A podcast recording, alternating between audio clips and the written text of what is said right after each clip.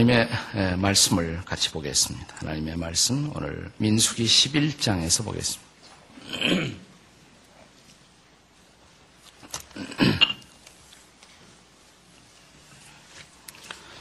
민수기 11장 1절부터 9절 말씀까지 민수기 11장 1절부터 9절까지 네. 우리 교독하도록 하겠습니다. 제가 한 절 읽고 다음 절 여러분이 읽으시고 교독하겠습니다.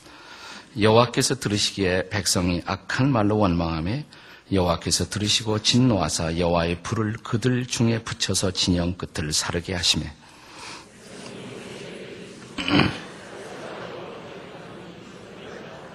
그곳 이름을 다베라라 불렀으니 이는 여호와의 불이 그들 중에 붙은 까닭이었더라.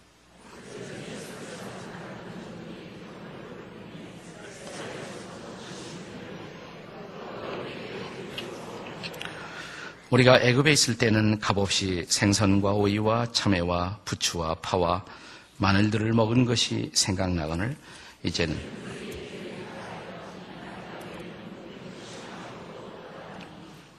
만나는 가시와 같고 모양은 진주와 같은 것이라.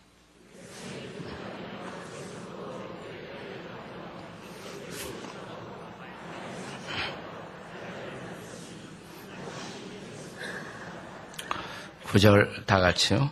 밤에 이슬이 진영에 내릴 때 만나도 함께 내렸더라. 아멘. 우리 말씀 나누기 전에 우리 분당과 수지 식구들 인사 한번 나누고 우리 같이 말씀 나누도록 하겠습니다. 우리 분당 성전의 식구들 한번 나와 주시고요. 우리 수지 식구들에게 한번 축복을 전해 주시면 좋겠어요. 오른손 올리시고 그리고 수지를 향해서 축복합니다. 이렇게 외쳐주시겠습니까? 다 같이 시작.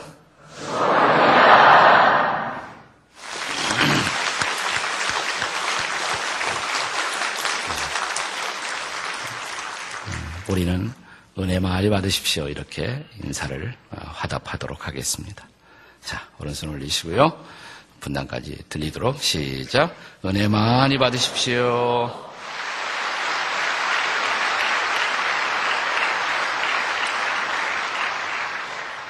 잠시 기도 드리시겠습니다. 하나님, 이번 한 주간 동안 우리가 다음 세대를 향한 비전을 가슴에 품고 그들을 위해 기도하며 아, 또한 새벽을 깨우면서 주 앞에 나와 주께서 우리에게 주시는 말씀을 받았습니다. 오늘 마지막 새벽입니다. 주님, 우리에게 또한 말씀해 주셔서 그 말씀으로 우리가 다음 세대를 위해서 무엇을 기도해야 할 것인가를 깨닫도록 도와주시옵소서. 그리고 정령 주님만이 우리 민족의 소망이시고 우리의 다음 세대의 소망이신 것을 우리 마음으로 주 앞에 확인하며 사랑하는 주님을 우리의 삶과 역사의 주인으로 다시 고백하는 시간이 되게 해 주옵소서. 예수님의 이름으로 기도드립니다. 아멘. 네, 이번 한 주간 동안 우리가 특별히 어, 좀 원로 목사님들을 모시고 원로들의 voice 목소리를 통해서 다음 세대를 향한 말씀을 받았습니다. 저는 원로가 아닙니다. 음, 원로가 될 사람입니다. 그래서 원로가 될 사람으로서 다음 세대를 향해서 어떤 말씀이 필요한가를 이렇게 묵상하면서 오늘 민수기 11장을 나누기로 했습니다. 우리가 이스라엘 백성들이 애굽 땅을 출애굽하던 그 출애굽을 기점으로 해서 이스라엘 세대를 세 개의 세대로 나눌 수가 있다고 생각을 했습니다. 출애굽을 기점으로 해서 이스라엘 세대를 세 개의 제네레이션 세 세대로 나눌 수 있다면 첫째는 애굽이를 애굽 땅을 떠나기로 결정했던 개척의 세대, 예, 개척의 세대. 우리가 여기서 살 수는 없다. 떠나자. 새로운 땅을 향해 가자. 라고 결단하고 그 백성들을 이끌고 애굽에서 나왔던 세대, 개척의 세대죠. 파이오니어 세대였습니다. 그 다음에 두 번째 세대는 어, 광야를 여행하면서 순례했던 세대입니다. 아, 이 세대를 방황의 세대라고 말할 수가 있습니다. 물론 방황만 한 것은 아닙니다. 방황을 많이 했지만 방황하면서 조금씩 조금씩 전진해 갔습니다. 방황의 세대였어요. 그런가 하면 세 번째 세대는 사실 광야를 방황했던 세대는 대부분 죽었고 소수의 사람들만이 가나안 땅에 입성합니다. 약속의 땅에 입성해서 거기서 선민의 꿈, 음, 본래 하나님이 주셨던 그 비전을 실현했던 세대가 있습니다. 이 세대를 약속의 세대라고 말할 수가 있어요. 자, 세 개의 세대, 뭐라 그랬어요? 개척의 세대, 방황의 세대, 약속의 세대.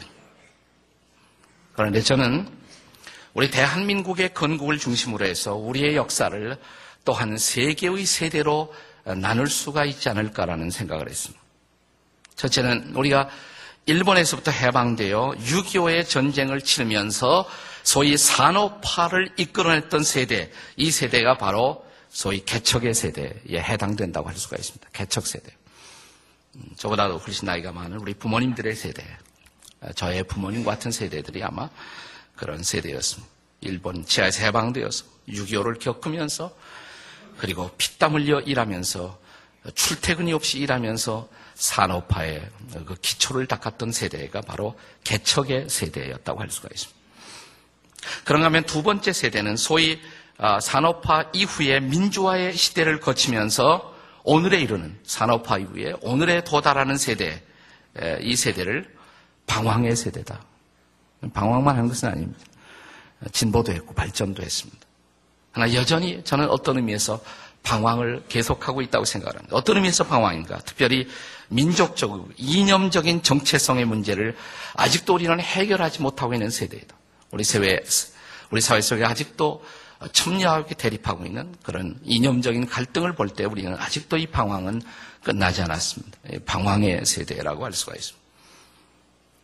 그런가 하면 우리가 어, 기다리고 있는 다음 세대, 세 번째 세대, 우리의 자녀들의 세대, 이 세대는 어, 저는 약속의 세대다.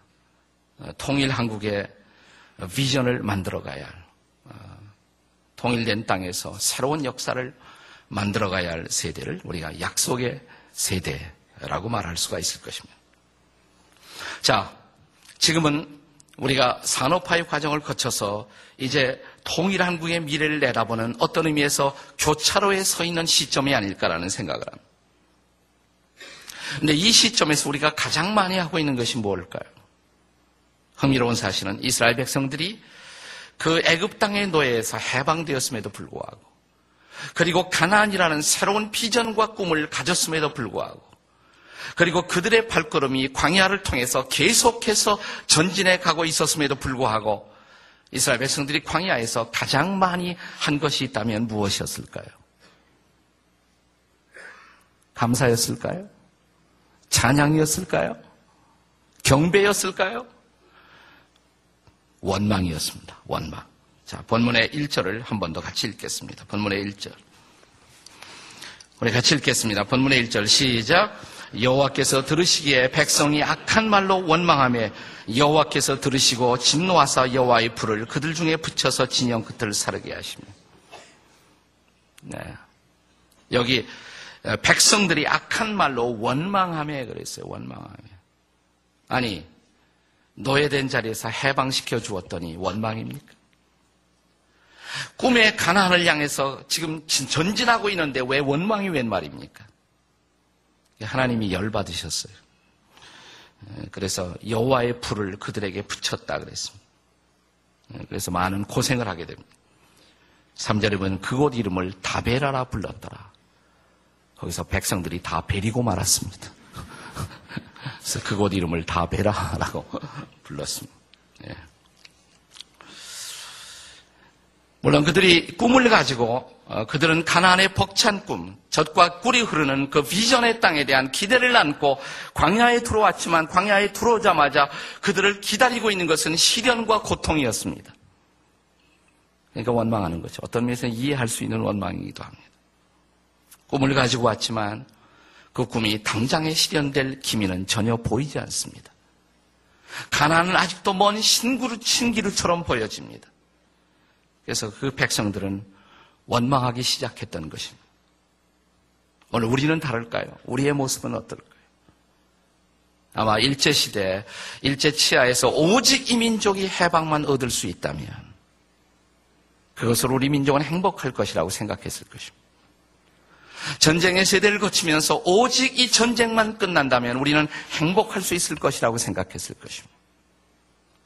산업화의 초기 시대에서 그 무섭도록 처절했던 가난, 끼니를 애우던, 끼니를 걱정하던 그 가난만 면할 수가 있다면, 보릿고개만 넘길 수가 있더라면, 먹고 살 걱정만 안 할 수 있었더라면, 우리는 행복할 것이라고 생각했던 우리들. 그런데 우리는 아직도 원망하고 있습니다. 이스라엘 백성들과 전혀 다르지 않은 모습을 여기서 볼 수가 있습니다. 어떻게 우리는 이런 원망을 극복하고 하나님의 약속을 붙들고 그 약속을 실현하는 그 미래의 세대를 향해서 우리가 정말 다가설 수가 있을까요?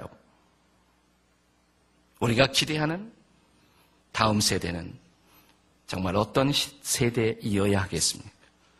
이것은 단순히 우리가 기대하는 다음 세대일 뿐만 아니라 저는 하나님이 기대하시는 다음 세대라고 믿습니다.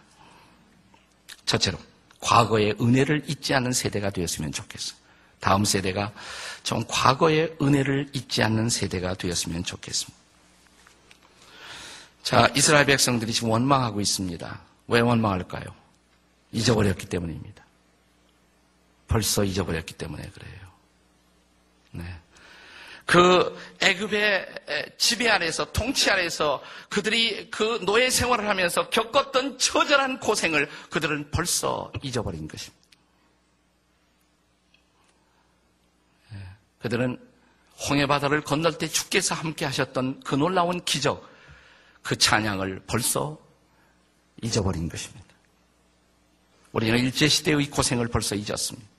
보릿고개의 그 악몽 같은 가난을 벌써 잊어버린 것입니다. 그리고 우리는 불평하고 있습니다. 흥미로운 것은 이 원망과 불평을 누구한테 배웠느냐. 4절 보세요. 본문의 4절입니다. 민수기 11장 4절을 다 같이 읽겠습니다. 시작.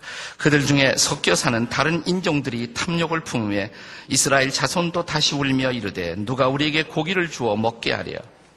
이스라엘 백성들이 애굽 땅을 떠날 때요. 이스라엘 백성들만 떠난 것이 아니에요. 예, 가만히 보니까 아, 뭐 모세가 기도하면 하나님이 응답하시죠. 하나님이 모세와 이스라엘 백성들과 함께 하시는 놀라운 기적을 여호와의 손길을 하나님의 능력을 바라보았던 애굽 사람들 중에 또 다른 인종들 가운데 이스라엘 백성들과 섞여서 출애굽을 했던 것입니다. 그런데 광야에 들어오자마자 그들이 기대했던 광경이 펼쳐지지 않자 그들이 섞여 사는 무리가 먼저 원망하고 섞여 사는 무리가 먼저 불평하기 시작했습니다. 근데 다시 읽어보시면 4절에 그들 중에 섞여 사는 다른 인종들이 탐욕을 품음에 그 다음에 이스라엘 자손도 다시 울며 그랬어요. 그러니까 이스라엘 백성들이 영향을 받은 것입니다. 이걸 우리 식으로 얘기할까요? 믿는 사람들이 안 믿는 사람들에게 영향을 받은 것입니다. 우리 안 믿는 사람들이 불평하니까 우리도 불평합니다. 안 믿는 사람들이 원망하니까 우리도 그들처럼 원망하고 있습니다. 이 세대 의 많은 우리의 이웃들이 불평하고 원망하니까 우리도 똑같이 불평합니다. 원망합니다. 하나님의 은혜를 망각하고 하나님의 손길을 망각하고 하나님의 기적을 망각하고 우리의 기도를 응답하시던 하나님의 그 목소리와 하나님의 임재를 망각하고 우리도 원망하고 있는 것입니다. 아, 그래서 시편 기자는 우리에게 이렇게 권면합니다. 시편 103편 2절에 보시면 내 영혼아 여호와를 잊지 말며 그의 모든 은택을 뭐예요? 잊지 말지어다. 이렇게 말합니다. 자기의 영혼을 향해서 잊어버리면 안 된다. 이걸 잊어버리면 감사를 할 수가 없어요.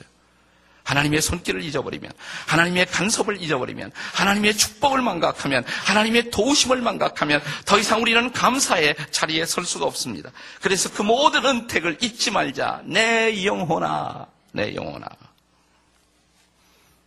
우리가 내일 성찬식을 할 텐데 왜 성찬식을 합니까? 성찬식의 주의 만찬의 가장 핵심적 의미가 어디에 있습니까? 너희가 이 떡을 먹으며 이 잔을 마실 때마다 나를 뭐예요? 기념하라. 다른 말로 할까요? 기념하라를 기억하라 이 말이에요. 나를 기억하라. Remember me. 나를 기억하라. 나를 기념하라. 나를 기억하라. 잊지 말아라. 내가 너를 위해서 어떤 일을 했는지를, 내가 너를 위해서 어떤 희생을 했는지를, 내가 너를 어떻게 도왔는지를 잊지 말아라. 내가 너를 위해서 십자가에서 피 흘린 것을 잊지 말아라. 이 잔을 마실 때. 내가 십자가에서 너를 위해서 내 몸을 어떻게 제물로 내 주었는지를 잊지 말아라. 이 떡을 마실 때마다, 이 떡을 먹을 때마다, 먹을 때마다 잊지 말아라. 이 은혜를 잊어버리는 것을 하나님은 결코 기뻐하지 않으십니다. 그렇다면 우리는 잊어버리지 말아야 합니다. 특별히 다음 세대들이 이 은혜를 잊어버리지 말아야 합니다. 부모의 은혜를 잊어버리지 않게 가르쳐야 합니다. 선배들의 은혜를 잊어버리지 않게 가르쳐야 합니다. 6.25를 모르는 세대들에게 6.25의 참상을 잊지 않도록 우리가 가르쳐야 합니다. 유엔이 어떻게 수많은 열방들이 이 땅에 와서 우리의 우리가 다시 한번 일어설 수 있도록 도와주었는가를 우리는 결코 잊어버리지 말아야 합니다. 저는 미국의 은혜도 잊지 말아야 한다고 생각을 합니다. 이 얘기만 하면 사대주의라고 말하는 사람들이 있습니다. 숙미주의자라고 말하는 사람이 있습니다. 저는 숙미주의자가 아니에요. 사대주의자도 아닙니다. 네. 그러나 반미는 안 됩니다. 그것은 너무나 쉽게 우리가 은혜를 잊어버리는 것입니다. 물론 미국도 자신의 국익을 위해서 국가의 이익을 위해서 이 땅에 참전했던 것은 분명한 사실입니다. 그럼에도 불구하고 그들 가운데 있었던 적은 선이라도 우리는 잊어버려서는 안 됩니다. 6.25 전쟁이 왜 일어났습니까? 여러 가지 원인들이 다양하게 역사적으로, 객관적으로, 사회학적으로 분석되고 있지만 그 결정적인 원인은 소위 1950년 1월에 당시 미국의 국무장관이었던 에치슨이라는 분이 소위 에치슨 라인을 발표합니다. 그게 뭐냐면 미국의 극동 방위에 있어서 한국과 대만은 제외한다라는 발표를 합니다. 그러자 김일성이 무슨 생각을 하냐면 이때야말로 우리가 조국 해방 전쟁을 시작할 때이다라고 생각한 것입니다. 미국이 아마도 이 전쟁에 개입하지 않을 것이다 라는 판단 때문에 김일성이 러시아와 중국의 협력을 얻어서 일으켰던 전쟁이 바로 6.25의 진실입니다. 네. 그럼에도 불구하고 전쟁이 터졌을 때 미국은 한국이 공산주의로 적화되는 것을 두고 볼 수가 없었습니다.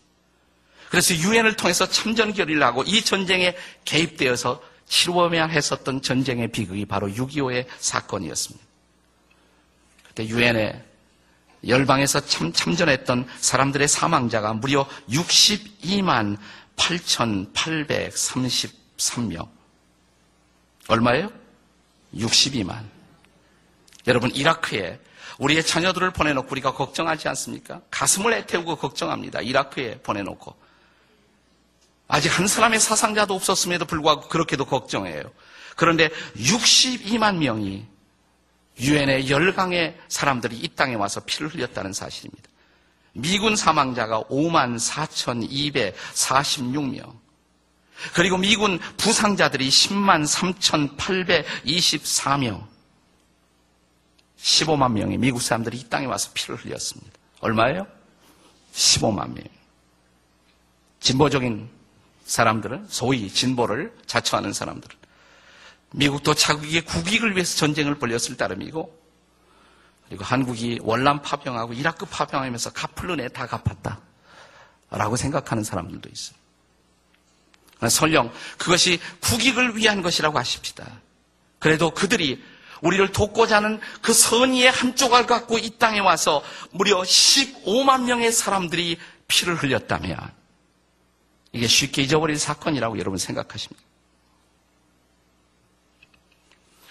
만약 그때 이 땅이 공산주의화 되었었더라면 한국이 지금쯤 역사의 어느 시점에 와 있었을 것인가를 결코 잊어버리지 말아야 합니다. 북한을 아십니까? 저는 북한에 여러 차례 다녀온 사람입니다. 북한을 아십니까, 여러분? 북한의 참상을 아시나요? 동유럽의 참상을 아시나요? 만약 그때 공산주의화 되었었더라면 한국은 아마도 그, 그 모습으로 머물러 있었을 것입니다. 저는 미국의 워싱턴에 목회를 하고 살 때, 그 워싱턴에 가면 거기 한복판에 소위 내셔널 몰이라는 큰 광장이 있는데 그 광장의 한 코너에 한국전 참전 기념공원이 있습니다. 한국전 참전 기념공원이 있어요. 여러분이 워싱턴을 방문할 기회가 있으면 꼭 가보세요. 저는 종종 이곳을 갈 때마다 이 참전공원 한쪽에 그 비석이 있습니다. 마뉴멘 스톤인데 그 스톤의 맨 위에 쓰여진 그 단어를 잊어버릴 수가 없어요. Freedom is not free. 자유는 결코 공짜가 아니다. Freedom is not free. 자유라는 것은 결코 공짜로 얻어지는 것이 아니다. 그 다음에 이어서 인상 깊은 이런 문구가 쓰여 있습니다. 영어로 이런 글자가 쓰여 있어요. Our nation honors her sons and daughters. 우리 민족은 우리 아들과 딸들을 여기서 높이고 기념하고자 한다. 그들은 누구냐? Who answered the call. 그들은 부르심에 응답했다. To defend a country. 한 나라를 방어하기 위해서. 근데 그 나라는 뭐냐면 a country they, they never knew. 그들이 전혀 몰랐던 한 나라. And a people they never met. 그들이 결코 만나지 못했던 백성들. 그들이 결코 알지 못했던 한 나라를 방어하기 위해서 생명을 버린 우리의 아들과 딸들을 여기서 기념하고자 한다.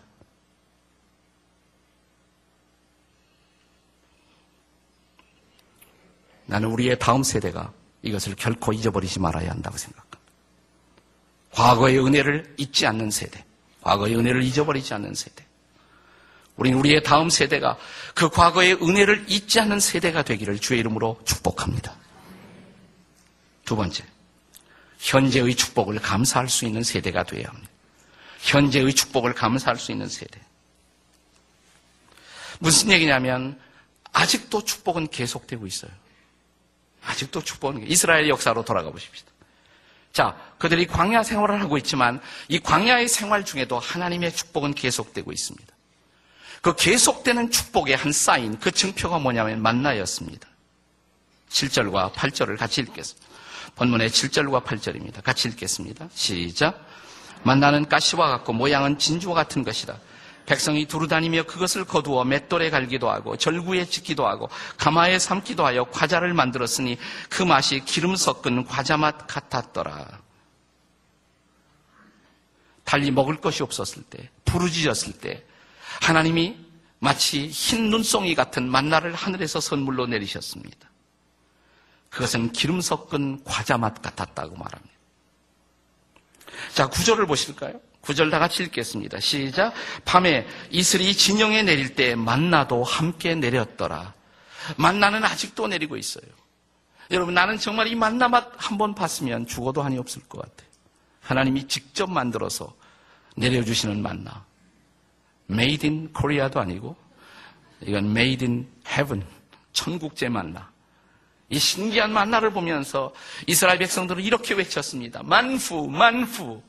만나, 맨나. 저게 뭐냐? 저게 뭐냐? 그러다가 그 이름을 저게 뭐냐로 결정했습니다. 만나의 뜻이 저게 뭐냐는 뜻이에요.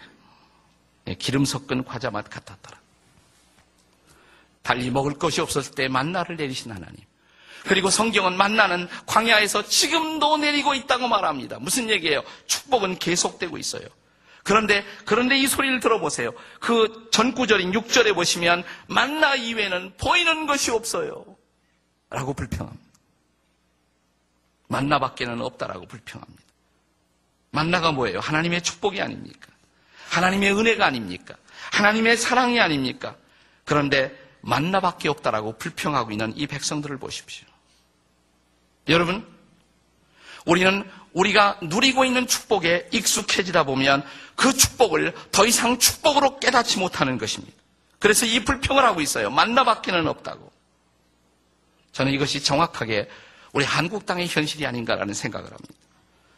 여러분, 한국처럼 아주 짧은 시일에 산업화의 시기를 단축하고 정보화와 지식화의 시대 속에 들어간 나라는 역사 속에 한국이란 나라 이외에는 어떤 나라도 없습니다. 여러분, 한국처럼 민주주의의 긴 투쟁의 과정을 거치지 않고 짧은 시간 안에 소위 민주화를 이룩한 나라도 한국 이외에는 없습니다.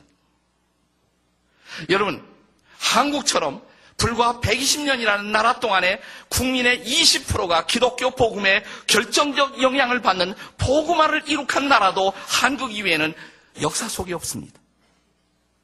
지금 한국은 미국을 제외하고는 전 세계에 가장 많은 선교사를 파송하는 선교사 파송 제2위의 나라가 되었습니다. 선박 건조량 세계 제1위, 램 반도체 생산 세계 제1위, IT 세계 최강국, 전자제품 생산 세계, 세계 제4위, 철강 생산 5위, 자동차 생산 6위, 국내 총생산 GDP 세계 11위, 12위 왔다 갔다. 국민 총생산 GNI 세계 제11위, 무역 교육 규모 세계 제12위. 여러분, 우리나라가 좋은 나라에 살고 있다는 거 아세요? 좋은 나라에? 저는 비교적 세계 많은 나라를 여행하는 사람입니다. 제가 많은 나라를 갔다가 비행기를 타고 인천으로 올 때마다 이런 생각이 듭니다. 공항에 딱 내리면 제 마음속에 터지도록 가슴 속에서 차오르는 감동이 있어요. 한국은 좋은 나라야. 좋은 나라야. 옆에 사람은 인사하십니다. 한국은 좋은 나라입니다. 하나만 더 인사하세요. 이민 가지 마십시다. 정신 나간 사람들이 50몇 뭐 프로가, 60%가 이민 가고 싶대요. 가봐요. 저 외국 살아봤어요. 별거 아니에요. 거 가면 오매불망 한국 생각밖에 나지 않아요. 자, 다시 한번 인사하시면서 앞뒤를 하면서 이민 가지 마십시다. 인사하겠습니다. 시작. 어, 어, 분당 나와요. 분당. 분당도. 어, 분당 인생들 이민 가지 마십시다. 해물 해보세요. 분당들. 이민 안 가겠습니다. 뭐라 그러는지 모르겠네. 예, 감사합니다. 예. 축복은 아직도 계속되고 있습니다. 좀 어려운 시기를, 조금 어려운 시기를 보내고 있지만 저는 축복은 아직도 계속되고 있다고 생각합니다. 이스라엘 백성처럼 만나는 아직도 한국 땅의 광야에 내리고 있습니다. 그런데 우리는 감사를 망각한 것입니다. 감사를. 나 그냥 아파트만 들어가 살았으면 좋겠다. 아파트에 들어가 사시고 있잖아요. 처음 아파트에 들어갈 때 감사하지 않으셨습니까? 그런데 지금도 감사하십니까? 여러분, 우리 가정에 새로운 생명을 얻고 감사하셨습니까? 예, 감사하셨겠죠. 하나님 이 귀한 생명을 나의 자녀로 주심을 감사합니다. 지금도 감사하시나요? 이 지긋지긋한 자식. 혹시 그러지 않습니까? 내 사랑하는 남편을 아내를 내 배우자로 맡게 된 것에 대해서 감사하십니까? 지금도 감사하십니까? 지금도 감사하십니까? 이 인생과 언제까지 살아야 하나? 혹시 그러지 않습니까? 저는 청년 시절에 제 소원이 몸무게 50kg가 되어보는 것이 평생 소원이었어요. 믿거나 말거나. 예. 그리고 나는 장가들 들리라고 생각을 하지 못했어요. 네. 제가 도사 시절에 도사는 전도사의 줄임말입니다. 영양실조로 가끔 제가 설교하다가 전도사 시절에 쓰러져요. 네. 그러니까 저한테 누가 오겠어요? 어떤 정신 나간 여자가 오겠습니까? 나 저한테 시집 오는 정신 나간 여자가 있더라고요. 예. 아, 장가 들던 날. 그 첫날 밤을 제가 어떻게 잊을 수가 있겠습니까? 제가 모시고 있던 목사님이 차를 내줘서 저는 유명한 신혼여행을 저 유명한 온양오천 관광호텔로 갔습니다. 난 그것도 감사해요. 요즘 거기로 가라면 미쳤느냐고 우리 자식들이 다 데모할지 모르는데. 호텔 방에 들어와서 딱 가방을 딱 열리니까 막 깨구리가 튀어나와요. 깨구리가. 진짜예요. 깨구리가 막 튀어나와요. 한 마리가 아니라 여러 마리가 계속 튀어나와요. 이게 웬일이에요? 이걸 살릴 수도 없고 죽일 수도 없고. 그렇다고 첫날 밤부터 깨구리 피를 볼 수도 없고, 어, 그냥 간신히 한 군데다가 이렇게 막 마두었는데 또 튀어나오려고 그래요. 그래서 밤새도록 깨구리와 더불어 씨름을 했습니다. 덕분에 출애굽에 나타난 깨구리 재앙을 잘 이해하게 되었습니다. 어, 어떻게 된 거냐면 전도사가 장가든다 그러니까 제가 가르치던 학생들이 어, 우리가 선물 준비했다고 가방 전도사님 가방 달라고 신혼 가방 그 주모자가 누구냐면 김장한 목사님 아들 김요셉 목사예요. 그래서 한 달 전에 그 학교에 가서 중앙초등학교 그 기공 부흥회 가서 제가 설교를 했는데 그때 자기가 정확한 깨구리 마리수를 알았어요. 몇 마리 잡았느냐 그러니까 17마리를 잡아놨대요. 17마리를. 네. 그러면서도 좋았던 그 밤. 야, 당신이 내 아내고 나도 장가를 들었구나. 요새는 마누라 얼굴 봐도 그저 그래요, 그냥. 감사를 잊은 것은 아닌지. 감사를 잊은 것은. 우리는 우리가 누리고 있는 축복에 익숙하다 보면 그 축복을 잊어버립니다. 저는 제가 무슨 불평이 나오려고 그럴 때 종종 한때 저희 집이 어느, 어느 정도로 가난했냐면 집이 없어갖고 저 수원의 팔달산이라는 산에다가 토구를 파고 거기서 한 달을 살았던 데가 있습니다. 저는 제가 무슨 불평이 나올 때마다 그 토굴 속의 현장으로 돌아갑니다. 내가 무엇을 불평한단 말인가? 내가 무엇을 불평한단 말인가? 그렇습니다. 나는 우리 다음 세대가 지금도 계속되고 있는 이 축복을 축복의 눈으로 바라보고 감사를 할 줄 아는 그런 세대가 되기를 기도합니다. 현재의 축복을 감사하는 세대. 마지막 세 번째로. 우리가 기대하는 다음 세대는 미래의 비전을 바라보는 세대가 되었으면 좋겠습니다. 미래의 비전을 바라보는 세대. 자, 지금 이스라엘 백성들이 광야를 거쳐 어디로 가고 있습니까?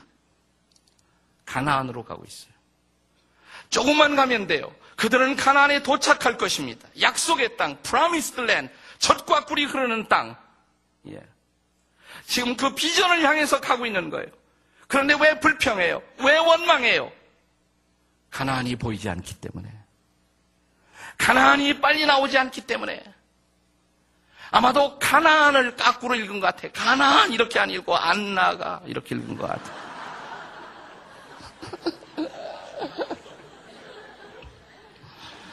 예. 가나안이 보이지 않아요. 그러나 여러분, 가나안은 보이지 않아도 우리를 위해서 기다리고 있습니다. 믿으시기 바랍니다. 따라서 하세요. 가나안은 보이지 않아도 우리를 위해 준비되어 있습니다. 옆에 사람에게 해보세요. 시작. 가나안은 보이지 않아도 우리를 위해 준비되고 있습니다. 광야길이 조금은 고통스러워요. 광야길이 조금은 힘들어요. 그래도 참으시기 바랍니다. 그래도 버티시기 바랍니다. 그래도 꿈을 꾸시기 바랍니다. 조금 견디면 가나안이 나올 것을 믿으시기 바랍니다.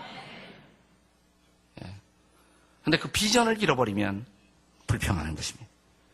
가나안의 비전을 잃어버리면 불평하고 원망하는 것입니다. 만약 그들이 가나안이 눈앞에 보이고 있었다면 그들은 조금 힘들어도 그래 조금만 견디면 돼. 가나안이야 가나안이야. 여러분 지나간 역사 속에서 기독교인들의 신앙이 가장 황금처럼 빛을 발하던 한 시대가 있었다면 초대교회와 함께 또 하나의 시대가 청교도 시대였습니다. 퓨리탄 에이지. 그런데 청교도 시대에 소위 영국의 국교 제도가 정착되면서 오히려 순수한 신앙, 성경적인 신앙을 가진 사람들이 오히려 핍박과 박해를 많이 받았어요. 그래서 복음적 신앙, 순수한 신앙, 성경대로 예수를 믿고 성경대로 하나님을 찬양하고 성경대로 전도하는 이런 순수한 신앙을 가진 사람들, 그들이 많은 박해와 고통을 당했습니다. 그들이 청교도 시절에 만나면 서로 주고받던 인사가 있어요. 저는 인사를 아주 좋아합니다. 이런 인사였어요. 따라서 해보세요. 가장 좋은 것은 아직 오지 않았습니다. The best is yet to come. The best is yet to come. 가장 좋은 것은 아직 오지 않았습니다. 한번 해보세요. 있는 사람들하고. 가장 좋은 것은 아직 오지 않았습니다. 그들은 앞에 있는 소망을 바라보고 앞에 있는 비전을 바라보고 앞에 있는 약속을 바라보면서 그들은 견디고 기도하면서 감사의 삶을 살았던 것입니다. 그리고 마침내 신앙의 자유를 찾아 100명 조금 넘는 사람들이 180톤에 달하는 작은 배예요. 지금 말하면 작은 배. 180톤밖에 되지 않은 작은 배를 타고 65일의 항해를 거쳐 드디어 신대륙에 도착합니다. 그 배가 바로 메이플라워죠. 메이플라워. 그 신대륙에 도착한 때는 1620년 겨울이었습니다. 겨울, 도착한 새로운 대륙, 약속의 땅. 그러나 먹을 것도 없지요. 양식 다 떨어졌지요. 추위는 살벌하지요. 그리고 전염병은 창궐하지요. 도착한 102명 가운데 44명이 한 해 동안에 죽어갑니다. 한 해 동안에 죽어. 그들은 살기 위해서 농사를 어, 땅을 일구기 시작합니다. 농사를 해봤어야죠. 거기에는 인디안들의 도움을 받습니다. 인디안들의 도움을 받아서 땅을 개간하고 농사를 지어서 1년이 지나간 후 드디어 첫 번째 추수를 거두어 드리고 1621년 11월 말 인디안들을 초청하고 7년조 고기를 먹으며 하나님 앞에 감사의 예배를 드립니다. 이게 바로 추수감사주일이에요. 유래예요. 이것이 땡스기빙의 유래인 것입니다. 그러나 그들이 견딜 수 있었던 이유, 그들이 감사할 수 있었던 이유, 그들에게 비전이 있었기 때문에, 미래가 있었기 때문에, 하나님은 반드시 이곳에서 우리의 꿈을 이룰 것이다. 우리는 하나님을 마음껏 예배할 수 있는 나라를 이곳에 만들 것이다. 그리고 하나님이 주시는 놀라운 축복을 누리고야 말 것이다. 이루어졌잖아요. 청교도들의 꿈은 이루어졌습니다. 여러분, 저는 우리 다음 세대가 무엇보다 꿈꾸는 세대가 되기를 바랍니다. 비전을 붙잡는 세대가 되었으면 좋겠습니다. 우리 옛날 이 산업화의 세대, 우리 부모님들의 세대, 힘들었지만 어두웠지만 우리에게 꿈이 있었어요. 꿈이 있었어요. 요즘 젊은 세대들에게 많은 축복이 있지만, 많은 혜택이 있지만, 문화의 발전이 있지만, 문명의 편리함이 주어졌지만, 비전을 잃어버린 세대가 되고 있어요. 꿈이 없어요, 꿈.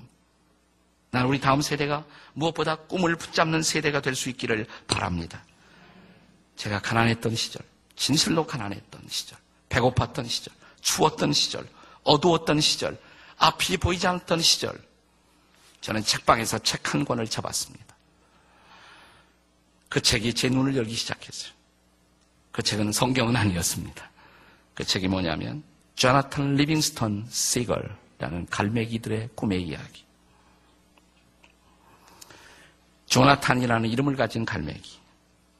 이 갈매기는 먹는 것보다도, 먹고 사는 것보다도 날아다니는 것을 더 좋아했습니다.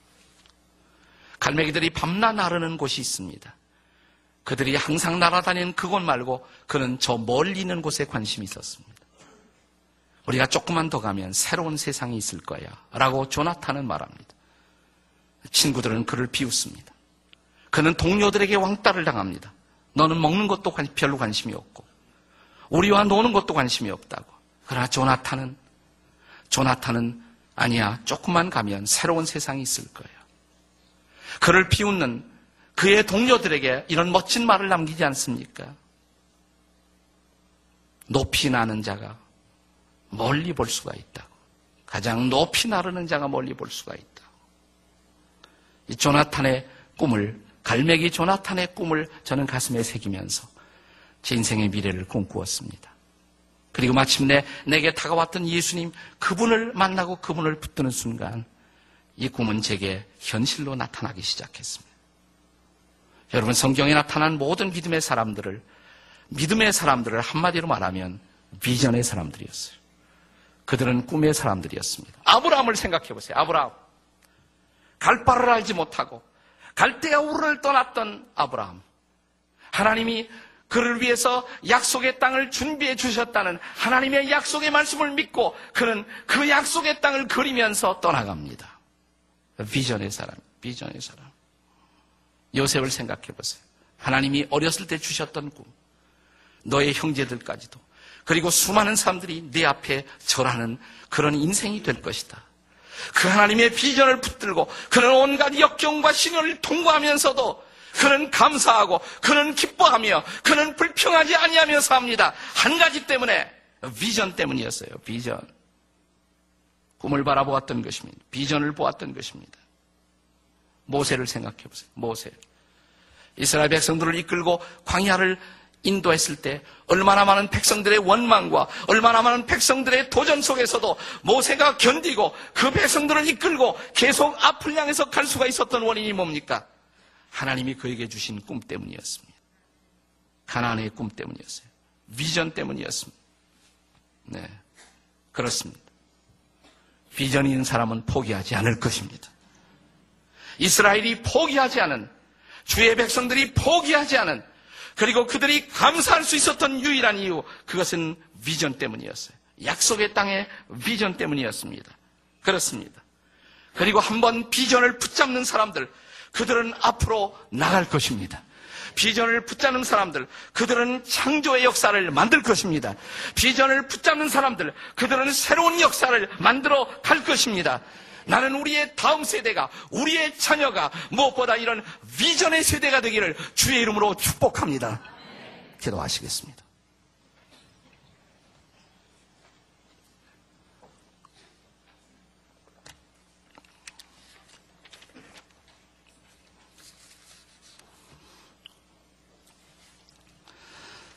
저는 여러분들과 특별히 다음 세대를 위한 세 가지 기도 제목을 나누었습니다. 하나님, 우리들의 자녀가 다음 세대가 과거의 은혜를 잊지 않게 도와주시옵소서. 두 번째, 하나님 우리의 다음 세대가 현재의 축복을 감사할 줄 아는 세대가 되게 하옵소서. 세 번째로, 우리의 다음 세대가 미래의 비전을 바라볼 수 있도록 도와주시옵소서. 한번 따라서 하십시다. 저를 따라서. 과거의 은혜를 잊지 않는 세대가 되게 하옵소서. 현재의 축복을 감사하는 세대가 되게 하옵소서. 미래의 비전을 바라보는 세대가 되게 하옵소서. 두 손을 가슴에 얹으시기 바랍니다.